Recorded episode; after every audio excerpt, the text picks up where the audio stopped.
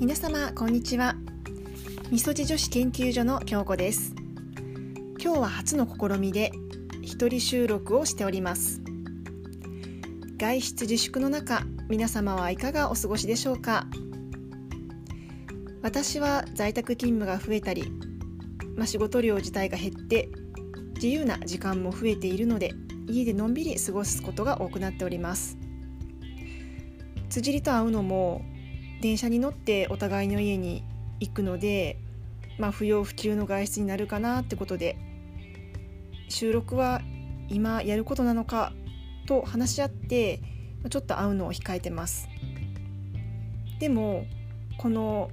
家にいる時間が多くなっている今皆さんネットで YouTube を見たりポッドキャストを聞いたりしてそういう家時間を楽しんでいる方も多いんじゃないかと思います。実際私もそうですこのポッドキャスト番組はまあ趣味でやっているものですが、えー、そしてリスナーさんもまだまだ少ないんですけれどもまあ聞いてくださる方もいてくださるのでこういう時こそ配信をすることで、えー、リスナーさんの生活に少しでも貢献できるんじゃないかなと思って今回一人収録というのというのを、えー、やってみることにしました。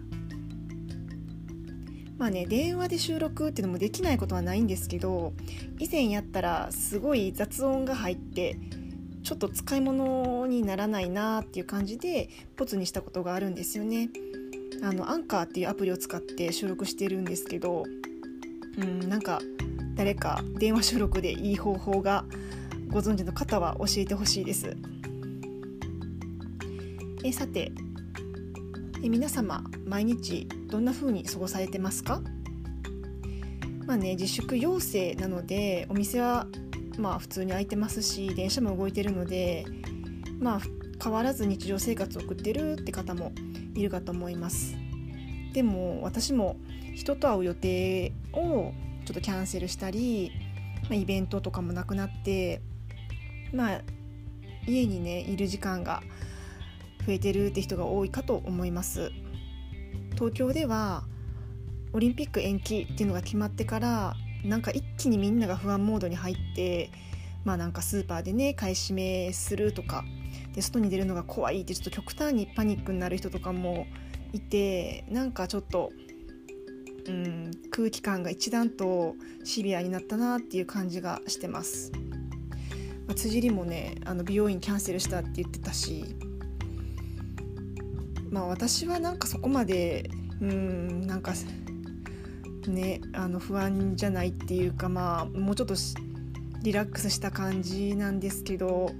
まあ、そういうねあの甘い考えがこのウイルスの場合はダメなんでもうちょっと気を引き締めないといけないんですけど結構家に毎日いることが多くて自炊したり掃除とか洗濯をしたり結構家のことを全般が余裕持ってできるんでまあ楽しみ楽しんでというか、まあのんびり毎日過ごしてます、まあ、以前の配信で私がアトピーに悩んでるって話をしたと思うんですけど最近家にいる時間が増えてから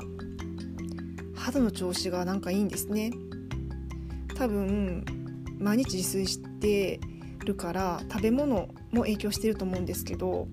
多分メンタルが大きく変わってるんじゃないかなと思ってるんですよ。一人で家にいたり近所に買い物に行くとかそれぐらいでは何ともないんですけどちょっと電車に乗ってどっかに行くとか人と会ったりするってなるとなんか肌がおかしいなってなんか痒くなりそうやなっていうムズムズってした感じがなんかそういうのが内側から感じるんですよ。まあ、実際そこまで急に悪化するってわけじゃないんですけど家の中にいる時とはちょっと違う感覚が肌で感じることがあってなんか自分では気づかないうちにストレス感じてるのかなって思ってます。まあ、今までは毎日仕事に行って、まあ、休みの日も予定やったり、まあ、何かしら毎日外に出ていろんな人と会って喋ってまあいろいろなタクスクをこなしてっていう生活が当たり前だったのでその日常の中では全くそんな気づかなかったんですけど、まあ、無意識のうちに人と会っている時になんか気を使って疲れてしまったりそのただ街中歩いてるだけでも人の気っていうのを感じやすいっていうかなんかそういうのに影響されてるんかな自分っていうのを最近感じてます。まあ別に私なんだろう人と会ったり喋ったりするのって結構好きな方なんですけど、まあ、気持ちとある腹になんか無自覚のうちにというか敏感な肌が なんか反応してるんですね。まあまあ今回この自粛期間の中でそういうことが分かったのは一つの収穫かなと思ってます。あとはまあアトピー改善のためのいろんな生活改善っていうのはいろいろ試行錯誤しながらやってて、まあ、薬は使ってるんですけどね適宜最近ハマってるのが温冷浴なんですよ熱いお湯にちょっと使ってその後冷水でのシャワーを浴びるっていうのを何回か繰り返すっってやつでで最後は冷水シャワーで締めるんですよ。でこうすることで、えーと、自律神経が整うっていうのとあと体の中でストロイドステロイドホルモンを作るように副腎を刺激するっていう効果があるみたいです。なんか1回目の冷水を浴びた時はすごいなんか冷たみたいな修行って感じなんですけど2回目の冷水からは慣れてむしろなんか気持ちいいなって感じになってアトピーの人って熱いお風呂に入ると痒くなることが結構あると思うんですけど温冷浴を行うと、まあ、最初に1回目のお湯は見つかった時はあちょっと痒いなと思うんですけどそこでかくのは我慢して冷水を浴びるとかゆみは引くのでで2回目のお湯からは痒くなくなるんででそうすることでなんかすごい血行が良くなるし湯冷めもしにくくなるし寝つきも良くなるしなんかすごいね